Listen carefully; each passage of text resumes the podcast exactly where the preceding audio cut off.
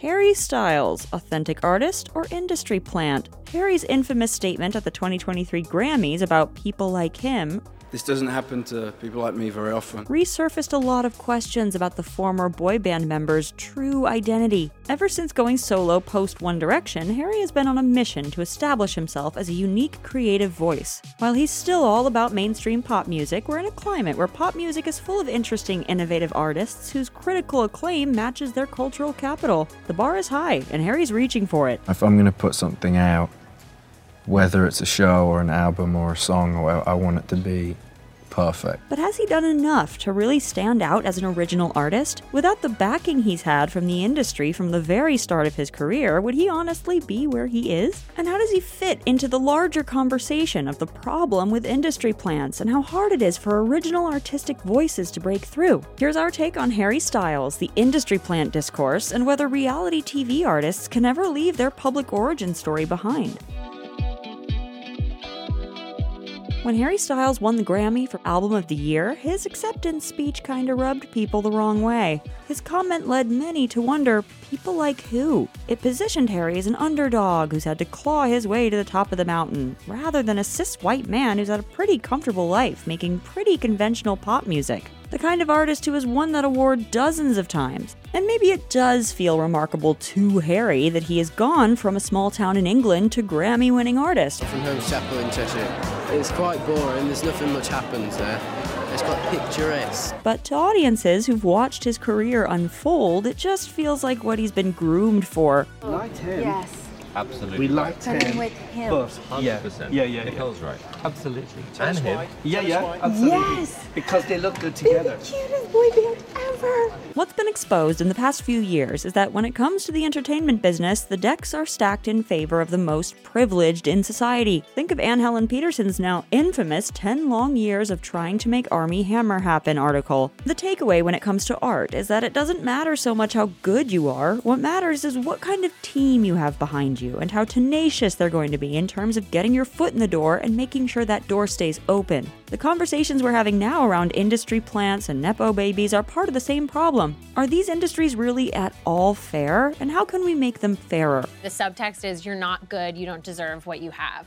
And the truth is, there will always be people who feel that way about me, 100%. With Harry Styles, it's not just his music career that's raised those questions, as his branching out into cinema. There seems to be a concerted effort going on to position him as a deep, thoughtful actor who makes interesting choices like Don't Worry, Darling. It feels like he's been fast tracked to a level of success he's not really earned in that field, and in the cold light of day, when he's placed opposite incredible actors like Emma Corrin and Florence Pugh, you have to ask whether he's really ready ready for it. I'm part of something important, Alice.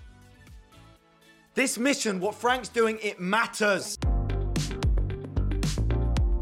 The industry plant conversation has sprung up in the last few years because today's audiences prize authenticity above almost everything else. The theory goes if the industry is pulling all the strings for you behind the scenes, is the connection you're having with your fans really as real as you say it is? No one that was new sounded that like ready well, and that, on purpose. Well, that's where the suspicious came. This, the irony and the suspicion uh, yeah, came the industry in. Plant. In 2021, pop punk band The Tramp Stamps began to blow up on TikTok. But when it was revealed that their origin story wasn't that they were three scrappy girls who'd met in a bar, but instead professional musicians who'd been working in the industry for a long time, they got piled on. Yes, part of this was because they had a relationship with Dr. Luke, but as Vox's Rebecca Jennings points out, so do Doja Cat, Saweetie, and other established artists. The problem was their industry connections made them feel inauthentic. She was a singer who a few months ago was trying to do this Lana Del Rey thing and it didn't work, and now this is where the label put her. Also, because we're so used to seeing artists emerge online and steadily grow a fan base, audiences get suspicious when artists come out fully formed with slick photography, press attention, and a slew of festival dates lined up. British band Wet Leg, runners up in the BBC's prestigious Sound of 2022 poll, have also had to contend with the label because of their rapid rise. Their touring partner Declan McKenna said, The industry industry plant truthers are getting like flat earth for the TikTok gen. So Harry Styles is an interesting name to throw into the mix because we all know his origin story the boy who didn't make it as a solo artist on X Factor, who was put together into a group, who would go on to be the biggest boy band in the world for a few years. In that sense, of course, he's an industry plant. However, we don't so vividly remember everyone else's origin story and continue to throw it in their faces.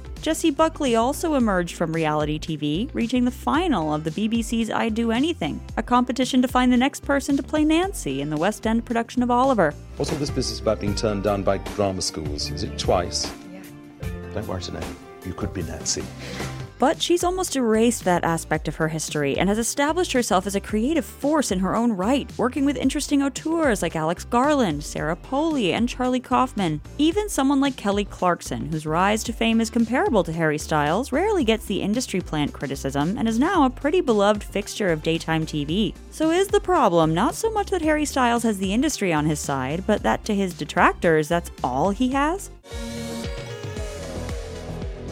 It is always a challenge emerging from the safety of a boy band and attempting to establish yourself as an original artist. Justin Timberlake did it by partnering up with slick producers like Timbaland and the Neptunes. Robbie Williams did it by leaning into his bad boy image and associating himself with the counterculture cool of Britpop. For Harry Styles, he looked backwards, emerging with a retro vibe that wasn't a fixture of One Direction's music or style. Did you listen to, you know, that kind of 70s rock? I wanted to write something honest but perhaps this is where those accusations of inauthenticity come from. Where other big pop artists right now are establishing themselves on their own terms, Styles is often spoken about in comparison with others or as a reincarnation of icons from the past. People have commented on his style being evocative of Mick Jagger, and he's also been described as the new David Bowie. While these comparisons are obviously incredibly flattering, they point to an artist who maybe hasn't yet found his own voice. We got rock and roll legend Mick Jagger.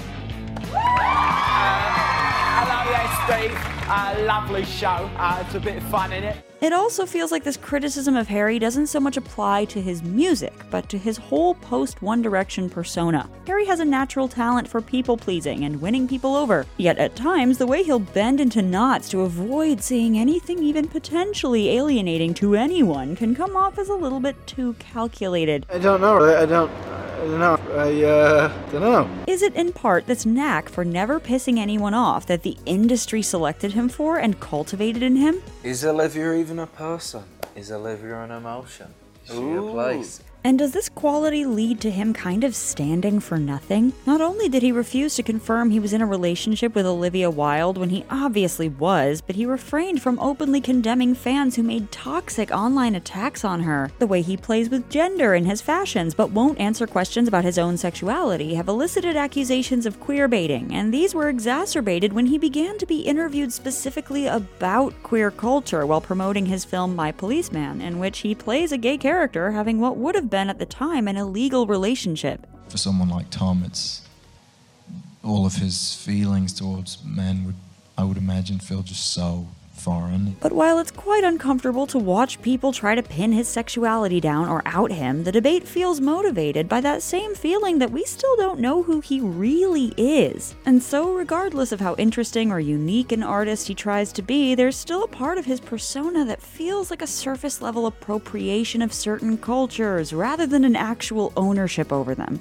Still, that figuring out is all part of the process of being an artist. Everyone goes through evolutions and changes, and for the audience, watching that happen is all part of the fun. The difference is that now, maybe we're beginning to become more savvy about the power behind the throne. With art, it feels like the cream should rise to the top, but maybe the playing field isn't as level as we want it to be. Ultimately, it's good we're having these conversations because the inequalities that exist in these industries are real and they should be called out. If Harry perhaps acknowledged that rather than positioning himself apart from it, maybe people would be a little more forgiving.